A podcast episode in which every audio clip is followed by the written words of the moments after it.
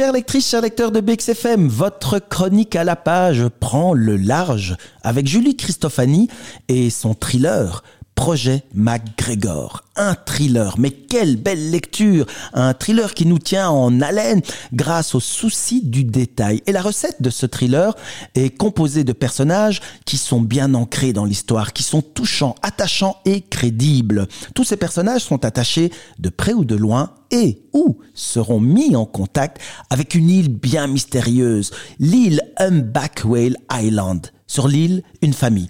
Un père trop occupé dans ses travaux, s'enfermant dans son bureau et délaissant sa femme et son fils. Ces derniers fuient. L'île et le patriarche. Pourquoi?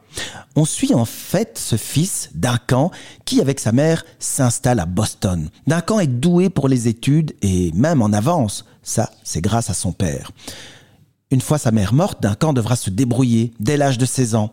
Boulot et études se marient difficilement. Duncan va rencontrer Victor et une amitié va naître. Il va rejoindre une équipe d'enquêteurs où travaille Victor.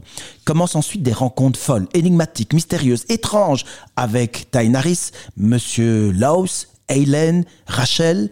Dès que Victor disparaît pour une mission importante, toute une machine se met en branle vers l'île Umpaqua Island. Pourquoi? Pour quelle raison le passé et l'enfance de Duncan ressurgit avec tous ces personnages?